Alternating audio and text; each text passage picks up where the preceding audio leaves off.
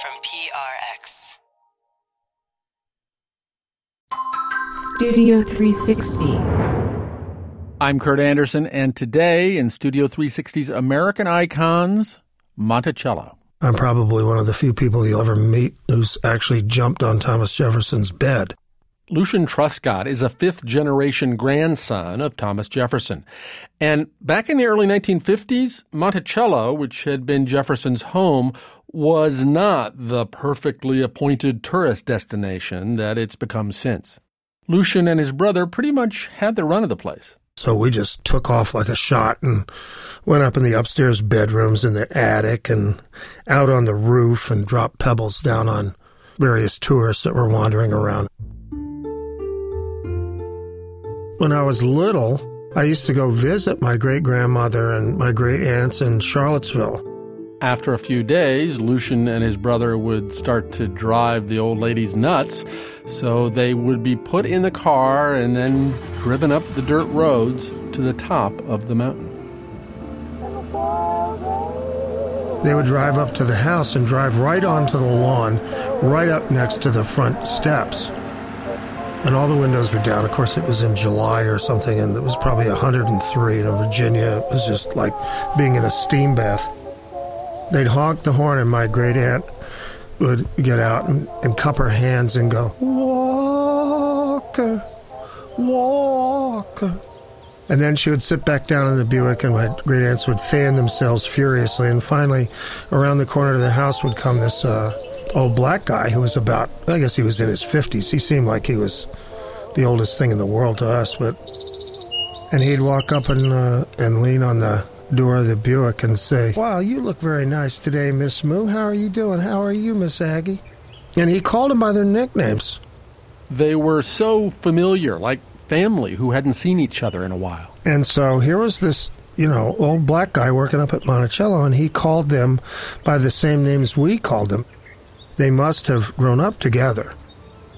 He didn't think much of it at the time, but looking back now, there was something odd about it. His name was Walker, and my great grandma's name was Mary Walker Randolph. So, somewhere back in there, some Walker Randolph owned some Walker. Lucian realized that his family, a few generations back, had probably owned this man Walker's family.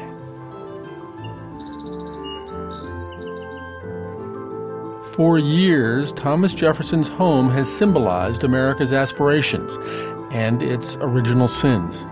Like Walker and Lucian, they are deeply and permanently entangled. They are all descendants of Monticello. If you want to understand this country and its people and what it means to be optimistic and complex and tragic and wrong and courageous, you need to go to Monticello. That's the illustrator and artist Maira Kalman. Her book, And the Pursuit of Happiness, is a very personal look at American democracy. She chronicles President Obama's inauguration, walks the halls of Congress, and visits Monticello. Visiting places, visiting sites, is the strongest way to relate to history going to Mount Vernon, all of these homes. I mean, you miss that Ben Franklin doesn't have a home, and it's felt, the loss of that is felt because you need the center of gravity of somebody's life. And then you can input all of your feelings and and questions about somebody's life in their home. Philosopher, astronomer, musician, legislator. After visiting Monticello, a contemporary of Jefferson's listed some of the great man's occupations. And he also remarked that he, quote, had placed his mind, as he has done his house, on an elevated situation from which he might contemplate the universe. Jefferson is not like ordinary people that are, you know, dead white males. Pulitzer Prize winning historian Joseph Ellis wrote American Sphinx, a biography of Jefferson. Ordinary Americans have opinions about Jefferson. Um, my furnace repairman told me as he saw my books of Jefferson on my desk that you better know that Jefferson is an evangelical Christian. and a little old lady in Richmond told me that I was all wrong about Jefferson, and she knew I was wrong because he came and spoke to her in her bedroom the night before. Jefferson's body seems to come to life for people. They still think he's with us in some sense. And going to Monticello is a way of communing with that spirit.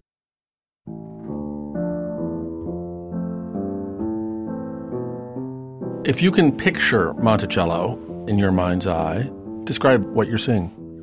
Monticello sits on a hilltop. So during the day, you can see forever. Majestic vistas into the Blue Ridge. They're soft, they roll, they're literally blue.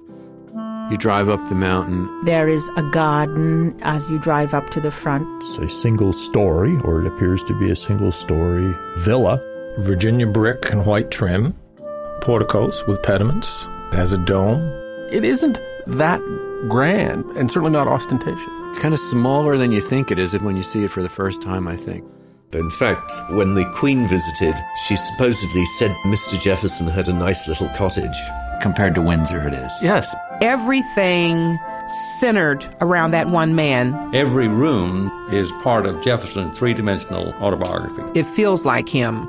I mean, he designed it, so you have to imagine this is an expression of his own personality. Exactly. Your home is you. Exactly. And so he was domed and colonnaded. If you want to understand Thomas Jefferson, you have to understand Monticello.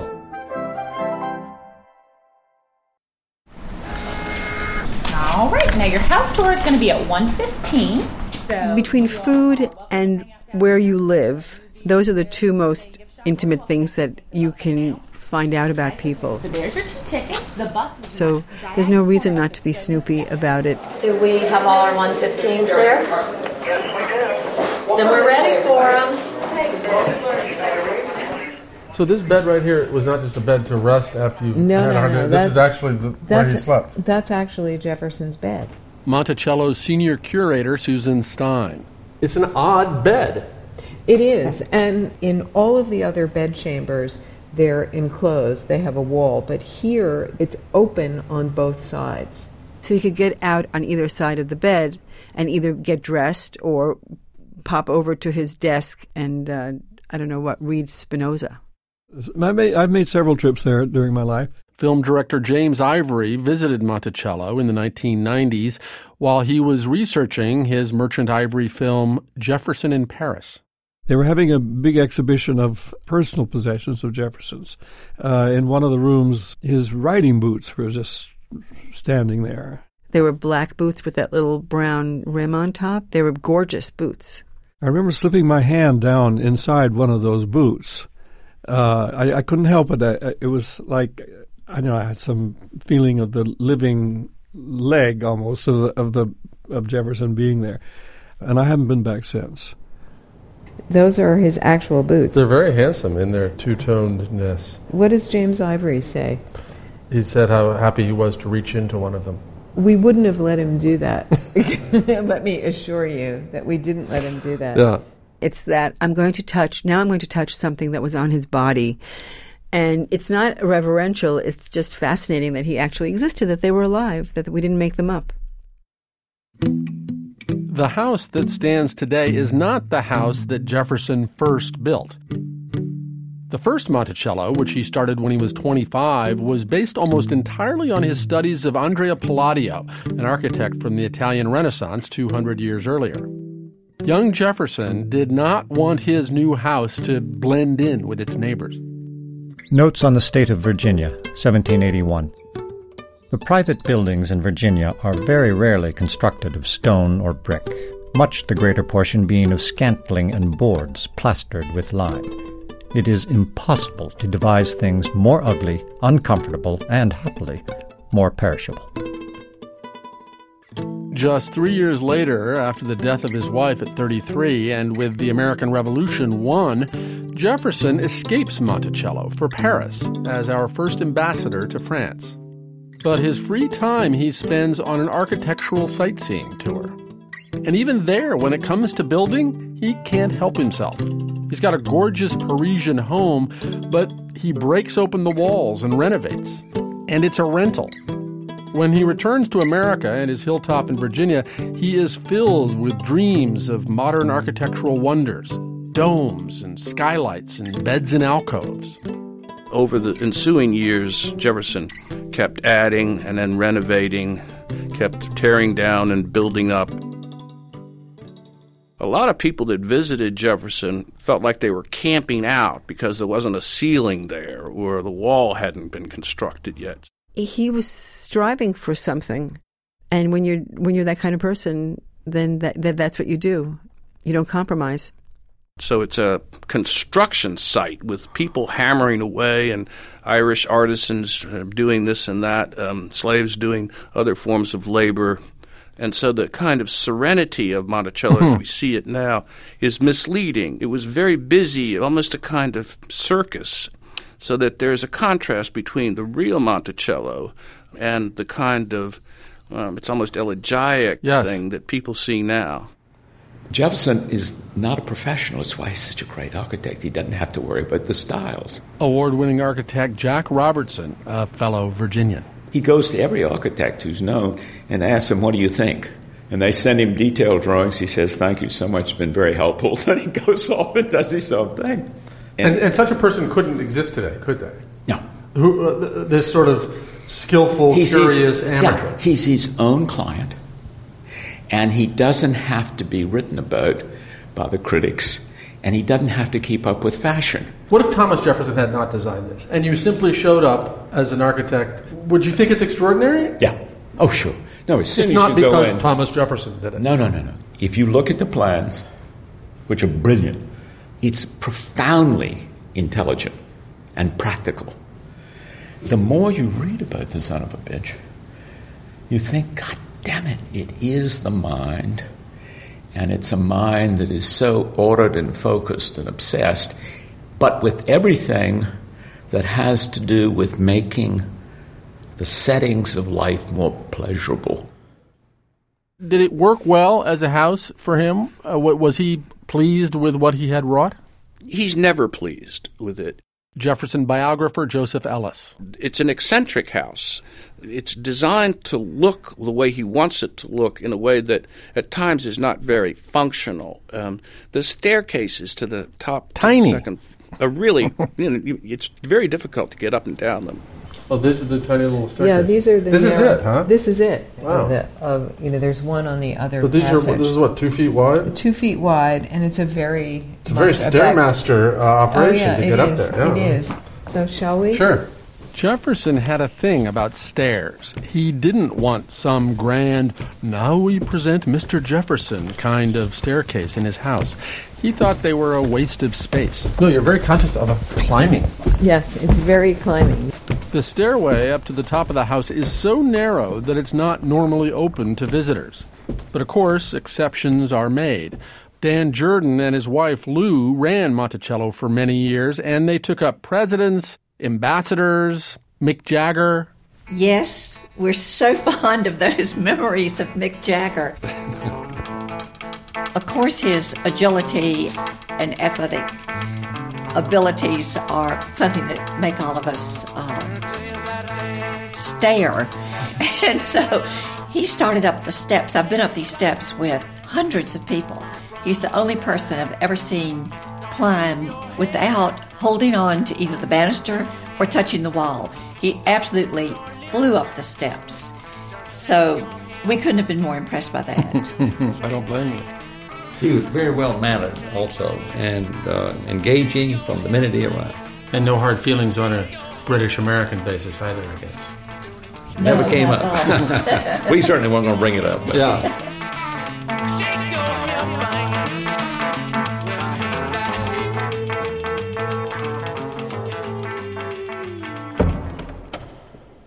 Now, this is a very austere space up here. Is this? It is. Do we believe more or less as it was? Yes. Um, here is. Wow. We're in the this is- dome. we're in the dome. And it took a great deal of calculation to do this. And in fact, his involvement with every aspect of this is mind boggling. He calculated the um, dimensions often to the thousandth of an inch, which no workman could ever hope to achieve. Now, banks and libraries and churches have domes, but not private houses. And to this day, we don't know precisely what Jefferson intended his for. It's an architectural conceit. It's having the dome and being able to look at it from the outside that mattered. With these six big oculi that let Yes, in the- six big- see every direction. Yes. Susan Stein is certain that Jefferson's intention was just aesthetic It looked cool. But her colleague at Monticello, senior research historian Cinder Stanton, has a darker speculation. I often think of Monticello as a panopticon, with Jefferson the all seeing. At the top, he could see everything that was going on. Jefferson had a copy of Jeremy Bentham's 18th century book Panopticon in his collection. A panopticon was a new kind of enlightened prison design with a circular stack of cells surrounding a central watchtower.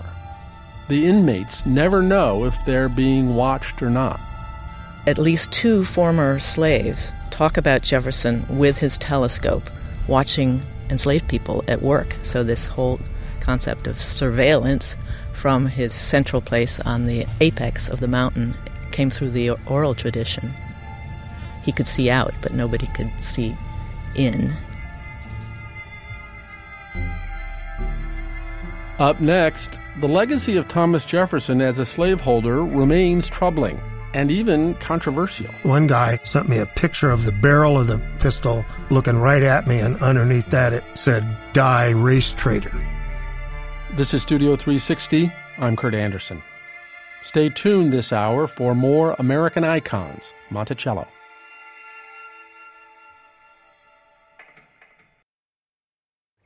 This is Studio 360, and I'm Kurt Andersen. In this hour of Studio 360's American Icons, we're looking at the extraordinary home that Thomas Jefferson designed for himself Monticello.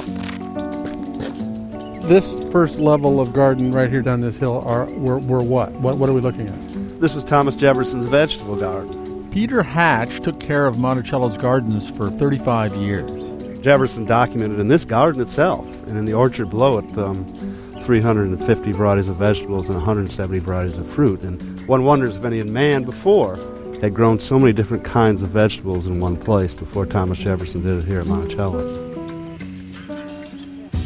Monticello, 1794. Objects for the garden this year snap, cabbage, cauliflower, broccoli, turnips, carrots. Thomas Jefferson's garden book. Indian potato, beet, horseradish. An incredibly meticulous record of his gardens that he kept for almost 60 years. Parsley, spinach, nasturtium, sorrel. Where were the flower gardens? Shallots. Flower gardens around the house. Let's should we go look. Sure. For me, walking around Monticello is complicated. The novelist Jamaica Kincaid has written extensively about gardens and gardening. On the one hand, I completely, and this uh, this will sound very peculiar, I do identify with him in the way I identify with writers. On the other hand, so much of his life would have involved a great deal of cruelty directed at someone who looks like me. Lettuce, scarlet cabbage, onions, curled white mustard, cucumbers, squashes, celery, potato, pumpkin. The garden book has details of the things he planted, food he planted, but they it looks as if it just fall magically at the table. So he'll say peas were planted. Peas of March 6th come to table. Uh, six weeks later, peas appear at the table. There is no involvement of labor. There's no soiling of. There's no soil at all. It's as if it's Eden. It doesn't have any evil in it. Roll of the Negroes taken in 1783. The farm book, on the other hand, is all evil. Betty Hemings, Martin, born 1755. Bob, 1762. The farm book James, is very much like the garden book, a scrupulous record of Jefferson's life at Monticello. But instead of the plants and vegetables he keeps, he lists the human beings he owns. Sally, 1773. Johnny, April 24, 1776. Daniel, 1772. Molly, March. We're walking down what Jefferson called Mulberry Row. It's lined with mulberry trees. Unlike the historians who spend their days in the utterly charming worlds of Jefferson's book collection and vegetable gardens, Cinder Stanton has focused on the history of slavery at Monticello. If you think too hard about uh, what happened to, to people here, it's difficult. I mean, here at the home of one of the most enlightened men in the country. Stanton showed us around Mulberry Row where 40 or 50 slaves lived and worked at any one time. But aside from the horse stables, there's only one building that remains The rest were cheap and made of wood and have disappeared. It seems very empty today, and I once was standing here, just about where we are now, back in the 1990s, and began talking to an African American woman who was looking down the row. And then she looked up at the house with the beautiful white, newly painted balustrade and the pointed brickwork and said, It's as if we've been erased. Over the course of his life, Jefferson owned more than 600 slaves. From here, a bit downhill from the house, you can't help but notice the upstairs downstairs geography of Monticello. Even when we arrived, slavery was the S word. Uh, they had every euphemism you can imagine about Jefferson's servants or his family or whether this sort of thing. Dan Jordan was president of Monticello from 1985 until 2008. I think it's a much more nuanced and enriched experience today than it was 30 years ago. But that's the way it ought to be. I mean, things evolve. That's amazing. They really they didn't say slavery. 30. No, it was the S word. That was not very long ago, the early 1980s. Have our perceptions of the founding fathers changed so much that we can now accept them, slaves and all? I took my question to one of today's most important American commentators. Monticello was built and operated mainly by slaves. It's That's such an ugly word. Slaves? Slaves. Stephen Colbert. The nice thing that the founders have is status. Do you know what I mean? And so, uh, so few things have status to us anymore. Everything can be torn down, but they're stuck like, like a fly in amber. The Constitution being you know, the great amber of their status. So they're always good for a laugh because all you have to do is undercut the statue like quality of them. Of course, the big get for any interviewer would be our third president, Thomas Jefferson, who just happens to be the subject of the second part in our continuing series, Better Know a Founder. Tonight, one of our greatest presidents, our greatest founding father, is also um, the one we've got the goods on in terms of being a jerk. In the Declaration of Independence, Jefferson declared all men's inalienable rights to life, liberty, and the pursuit of Sally Hemings' sweet apple cheek booty. I don't think there's anything sort of sacred about his relationship with Sally Hemings. It still seems like an, an, abusive power relationship, especially when he talks so much about power relationships in what he wrote about, whether it's the power of the state to the church or of one state to another state or well, the government over man. The thing about Sally Hemings as well is that she was his late wife's half sister. What? Yes. Oh, so, oh, so it runs in the family Ish, because his yeah. his wife's, wife's father also also had sex with the slaves. Correct. Wow. Oh, that's very interesting. Well, that's almost a sweet story then. There you go. You, you really, you've really opened my eyes to how a, a, master having sex with a slave really can be a very lovely story. It, it's much more complicated Thank than you. you think. Uh huh. I think most of the scholarly community now regards it as pretty much of a clear thing. Again, Jefferson biographer Joseph Ellis. What kind of relationship Jefferson had with Hemings? Was it love? Was it lust? Was it rape? Impossible to know that, and, and people that want to write about that are going to have to write fiction. Right. I was born Sarah Sally Hemings in the year of our Lord, 1773. And there has been a lot of fiction, including the inevitable made for TV movie. I was born to slavery, but destined to scandal. If you think about it, Jefferson argued that one of the reasons that he couldn't free his slaves was that once freed, the blacks would intermarry with the whites and would dilute the pure Anglo Saxon race. Well, he's fathering uh, children by Sally Hemings, and some of them look almost purely white. And, you know, you get in again, Faulknerian scene where he's eating dinner and he's being served by a slave who happens to be his own son. And very much as in a Faulkner novel, the scandal over Jefferson's relationship with Hemings still haunts the descendants, all of them. If you walk about a quarter mile from the house down the hill toward the woods, you come across the family graveyard. Then when I go to the graveyard, it takes my breath away.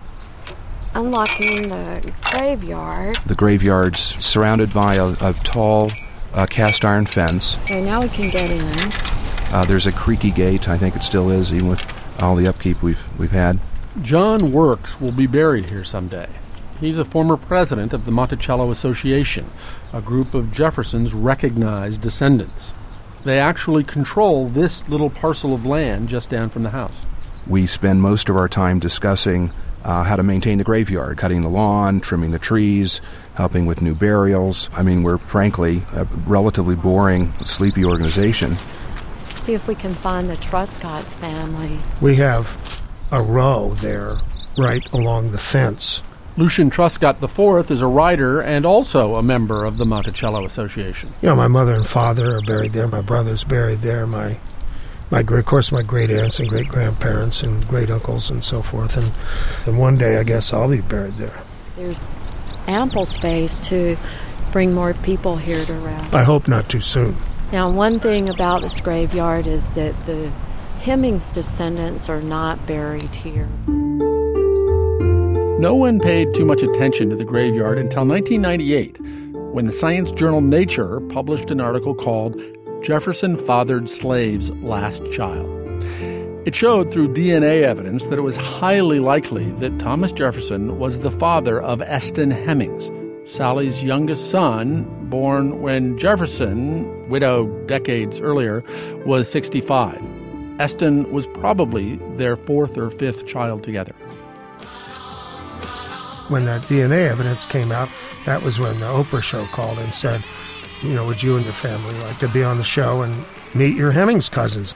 And I said, sure. Today, for the very first time, Thomas Jefferson's white relatives are going to meet his black relatives. Isn't that interesting? My name is Shay Banks Young, and I am a descendant of the slave Sally Hemings and Thomas Jefferson through their second youngest son, uh, Madison Hemings. Come on out.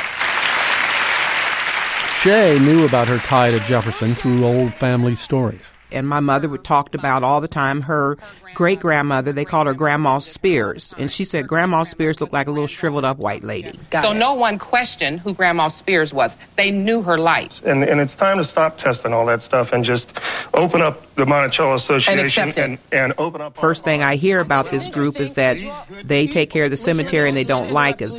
I mean, this is all about blood and land. Mm-hmm. I asked Lucian at one of those breaks. I said, "Well, what are you going to do from here?" And I thought, "Well, that's a good question." And then I thought, well, how about everybody go to the Monticello reunion? Family.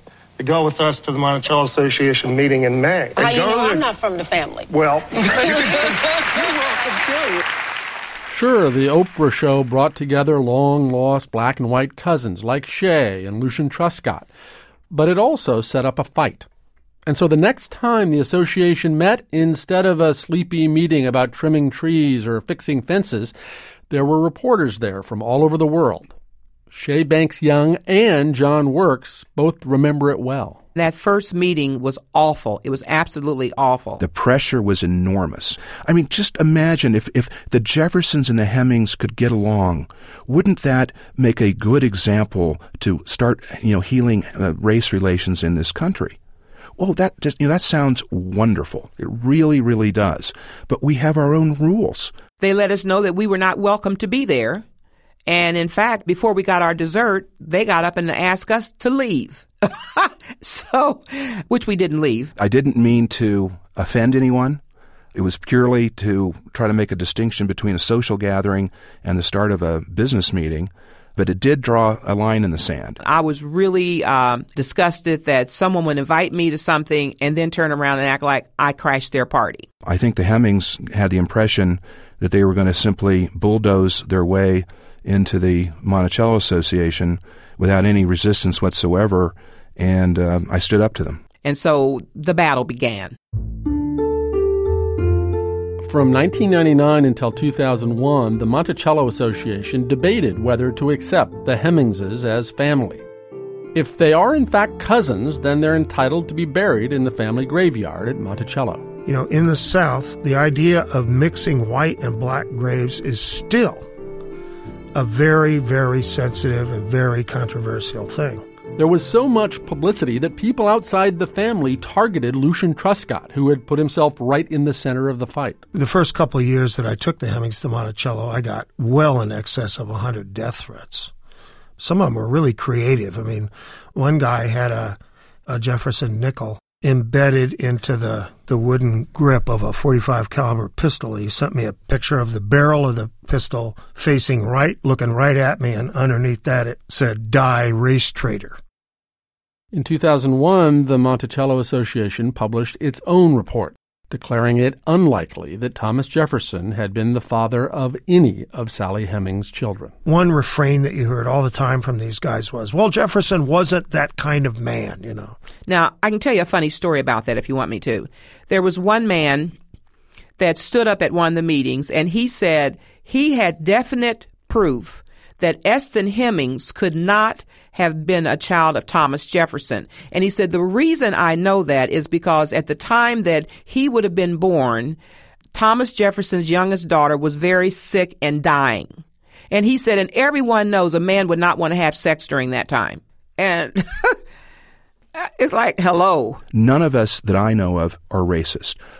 All of us want to do the right thing. Again, the former association president, John Works if you believe the allegations, Sally Hemings was a third his age. No, in addition, was a slave who, didn't have the ability or right to consent. It, it just seems completely uh, contrary to uh, Jefferson's character, and it makes him you know look like a liar, fraud, and hypocrite. In 2002, the Monticello Association voted 67 to 5 against admitting the Hemings descendants into their club. So here's what's written on the gravestone. It says here was buried Thomas Jefferson, author of the Declaration of American Independence, of the Statute of Virginia for Religious Freedom, and father of the University of Virginia. If someone in my family wanted to be buried at Monticello, I think that they should have that right. However, please know for the record that I have my own plot next to my own mother that I would plan to get buried in. You know, I have no desire to go back and be buried at the plantation. I mean, to me, why do I want to do something like that? And I've even told my son, if they ever get permission and I'm dead and gone, don't dig me up and take me back there either, because I really would have a problem with that when I, the great getting up day that I don't see my mother and had to come up and see Thomas Jefferson. To me, I have to treat him as a true ancestor and as a slaveholder. And Monticello breeds of that. That Jefferson's grave there? Sorry, guys, it's actually not public in here. We're doing a special taping for the radio, and we left the gate open. Yeah, no, it's okay.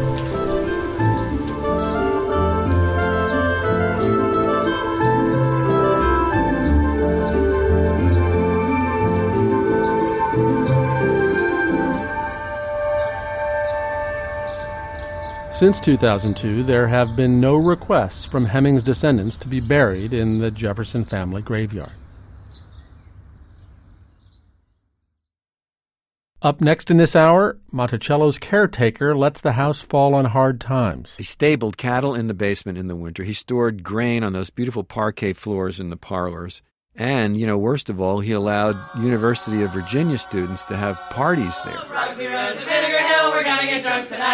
From Party House to American Icon. That's just ahead in this hour of Studio 360's American Icons from WNYC and PRI, Public Radio International. Stay with us.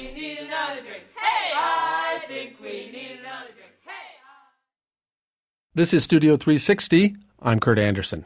All rise. In this hour of Studio 360's American Icons, we are looking at Monticello, the home designed and built by Thomas Jefferson. Oh, yay, oh, yay, oh, yay. This United States District Court for the Western Every 4th of July, the Thomas Jefferson Foundation hosts naturalization ceremonies for new citizens. Please be seated and come to order. At Monticello, one of the places where America itself was dreamed up, it's a tearjerker. My name is Mary McFadden. and I first came to the United States. My name States, is Senia Diaz, and I was from El Salvador. I spent half of my life in Korea and uh, half of it here. I'm especially thankful for the wonderful friends and neighbors who befriended me and my children when we needed friends the most. Thank you, fellow Americans, and God bless America. The question of who's American and who's not was at the center of a strange and little known chapter in the history of Monticello. But we'll get to that in a few minutes. We take for granted today that a great historical site like Monticello is preserved and treated with respect. But in the years after Thomas Jefferson lived there, his home was a mess. Well, Jefferson was a great little record keeper. Historian Hugh Howard is the author of Thomas Jefferson Architect. You know, he knew that he'd spent 25 cents for this and $2 for that. So he had these great big long columns of figures, but he never did add them up. He never totaled. Like when he's building the University of Virginia, it's down to the last dollar exactly how much it's going to cost to build the rotunda. Jefferson biographer Joseph Ellis. You know, it's going to be $7,525.36. And you say, man, this guy's got this under control, except there's no relationship between those numbers and what it really costs. To be adept at accounting is almost beneath him. A letter to former Secretary William Short. I now enclose to you a statement of my account with you. The result of this has astonished me beyond anything which has ever happened in my life, for though I kept such exact entries in my daily memorandum book as would enable me or anybody else to state the account accurately in a day, yet I had never collected the items, or formed them into an account, till within these few days. It's not too hard to relate to Jefferson's willful denial of his financial situation. If you've ever maxed out your credit cards or taken a second mortgage to do home renovations, there's a point at which debt becomes almost too abstract to deal with sensibly. And I would say he never faces the degree to which he's spending himself into bankruptcy until the very end of his life. And at that time, he realizes that he's going to pass on to his heirs, in modern terms, several million dollars worth of debt. Jefferson died knowing that he was leaving a remarkable legacy. As former Monticello caretaker Lou Jerden recounts, even the timing of his death was like some piece of implausible fiction. He truly willed himself to stay alive until July the 4th, and it was the 50th anniversary of the Declaration of Independence. Of course, John Adams also expired the same day, the two great patriots, and two that we look up to forever. Jefferson died at home at Monticello. He was 83, a very ripe old age for the time, and he'd lost everyone over the course of his life his best friend, his wife, all but one of his children. His daughter Martha remained his constant companion to the end. And in 1826, after he died, she and her family were saddled with the full legacy of his financial neglect. Again, historian Hugh Howard. They have an auction, and they sell much of the contents of the house, which don't go for a lot of money. They sell the slaves, which do go for a certain amount of money, and they begin to think about selling the house. It turns out that they became wards of the state. They were impoverished. I mean, it's a, it's a tragedy. Eventually, in 1834, it's purchased by a Jewish man named Uriah Levy. Uriah Levy was a fifth generation Jewish American, a Commodore in the Navy, and a descendant of one of the first families to settle in Savannah, Georgia, back in the 1730s. He bought Monticello for only $2,700, the equivalent of maybe 300000 today. Although we think of it in, you know, reverential terms, back then it was just different. Marc Leepson is the author of a book about this period in the history of the house called Saving Monticello. When Uriah Levy purchased the place, it was falling apart. He repaired, preserved, and restored Monticello. Uriah used the house for almost 30 years. When he dies at the beginning of the Civil War, there's a family battle over the estate. And while that went on, the house was entrusted to a not very trustworthy caretaker. He stabled cattle in the basement in the winter. He stored grain on those beautiful parquet floors in the parlors. And, you know, worst of all, he allowed University of Virginia students to have parties there. The students would hold keggers, essentially, and write their names inside Monticello's precious dome. When Jefferson Levy, a nephew, finally took over his uncle's house, he counted a thousand signatures. This is Jefferson Monroe Levy. This is my grandfather, Louis Napoleon Levy. Harley Lewis is a descendant of Jefferson Levy. My youngest child, who, you know, my children are now grown with children, I have grandchildren, I remember that in school they were studying Thomas Jefferson, and I once said to him, Well, did you mention something about Monticello? Mother, he said, Who would believe me? I know, they didn't say a word. they never even mentioned it. It's sort of incredible. Harley did not spend her summers there. By the time she was born, the house had been the site of a very public, very mean spirited battle. That movement was led by a woman whose name was Maud Littleton. I can barely say the name. She was a congressman's wife. And uh, her husband was a congressman from New York, as was Jefferson Levy. And so, being a hospitable guy, one New York Democratic congressman to another, Jefferson Levy invited the Littletons out to his country place in Virginia. And then Mrs. Littleton later said that she was appalled by what she saw there, that this was not right. She didn't call them Jews, she called them aliens. Aliens and outsiders. I mean, Uriah Levy was a fifth generation American, Jefferson Levy was a sixth generation American. They couldn't have been any less of outsiders. Maud Littleton then fired up a campaign to confiscate Monticello from the Levys. It made it all the way to Congress. There were hearings in both the House and the Senate. These hearings were bombastic. They made the front pages of the New York Times and the Washington Post. Some people called it the War of 1912. This was the peak moment of the immigrant tide to America from Eastern and Southern Europe. To stop this immigration to our glorious nation. Catchy, huh? Littleton's allies made up stories about how the Levys had come to own Monticello. And one had Uriah Levy on a stagecoach. Pardon me, excuse me, pardon me. In some versions, they have Uriah Levy speaking in this kind of Shylocky German accent. Is this seat taken? Just sitting next to him happened to be a man who was going to purchase Monticello for the Randolph family.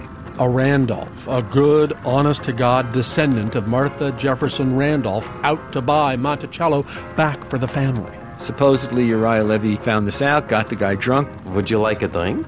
And the next morning, he bought the house out from under this man. You're a very clever fellow, but you talk too much. Which couldn't be more anti Semitic if they had called him a dirty Jew. You know, it's completely made up. But that story circulated and circulated and circulated. Hundreds and hundreds and thousands of letters protesting, wanting this property brought back to the people. The bill was narrowly defeated in Congress. Jefferson Levy had finally won the battle, but he was to soon lose the war.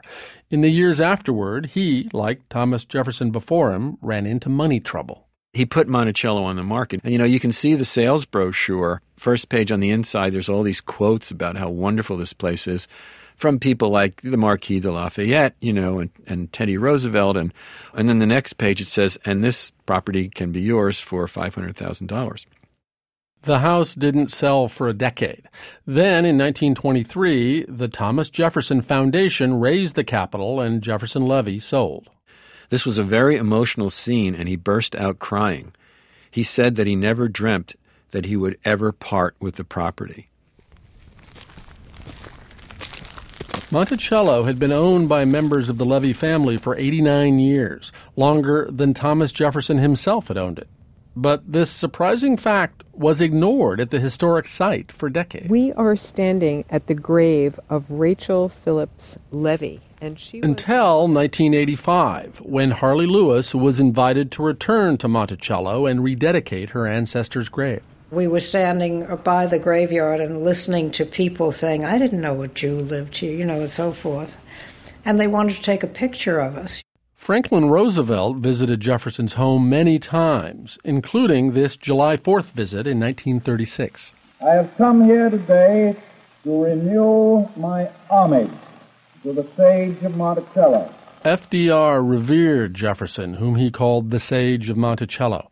He claimed Jefferson as the original Democrat. He built the Jefferson Memorial on the Mall in Washington and put his face and his home on the nickel.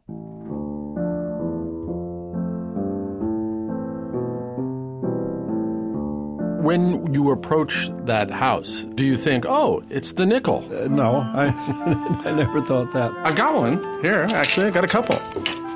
If I see a nickel, I think, oh, it's the house. Mm-hmm. On the front, of course, Jefferson's portrait, but on the back, we have Monticello. It's really funny. It doesn't look like Monticello. And I would make it one of the most easily recognizable buildings in this country. It's much smaller than I remember it on this uh, nickel. Can I keep this? Those nickel? are your nickels. This is my nickel. Yeah. Two, Two. two nickels. This doesn't approximate the experience of going to Monticello. I say you can look at your nickel, but you should go there. When you tour Monticello, you need to realize that you're talking about a beautiful piece of architecture in the midst of an enslaved African American population, and that that's that's what Monticello really is. Today, Monticello is not just an historic home, but an archaeological site as well. Researchers working with the Thomas Jefferson Association continue scrutinizing every bit of the estate for physical traces of slave life toward the goal of bringing Mulberry Row back to life. So while the house on your nickel is frozen in time, the real Monticello is still under construction. When we read of the patriots of 1776 and the fathers of the Constitution, FDR understood that that's what makes Monticello iconic. It isn't just a beautiful piece of architecture, it is deeply flawed as a place, but aspires to greatness. Speaking of the founding fathers and of Jefferson above all, FDR said this theirs were not the gods of things as they were, but the gods of things as they ought to be. Theirs were not the gods of things as they were, but the gods of things as they ought to be. Because even Thomas Jefferson himself knew that he was not the man he ought to be. I think it represents a, a kind of utopian streak in Jefferson's mentality. He never quite gets there. And, so uh, that sense never- of being a work in progress. Yes, yes, very much. Always a work in progress. It's it's sort of you know if you think of the magic words of the Declaration, we hold these truths. That's an ideal towards which we strive, but will never reach. Uh-huh. And Monticello was was an architectural version of the same principle. We hold these truths to be self evident that all men are created equal, that they are endowed by their Creator with certain unalienable rights, that among these are life, liberty, and the pursuit of happiness. The Declaration of Independence, July 4th, 1776.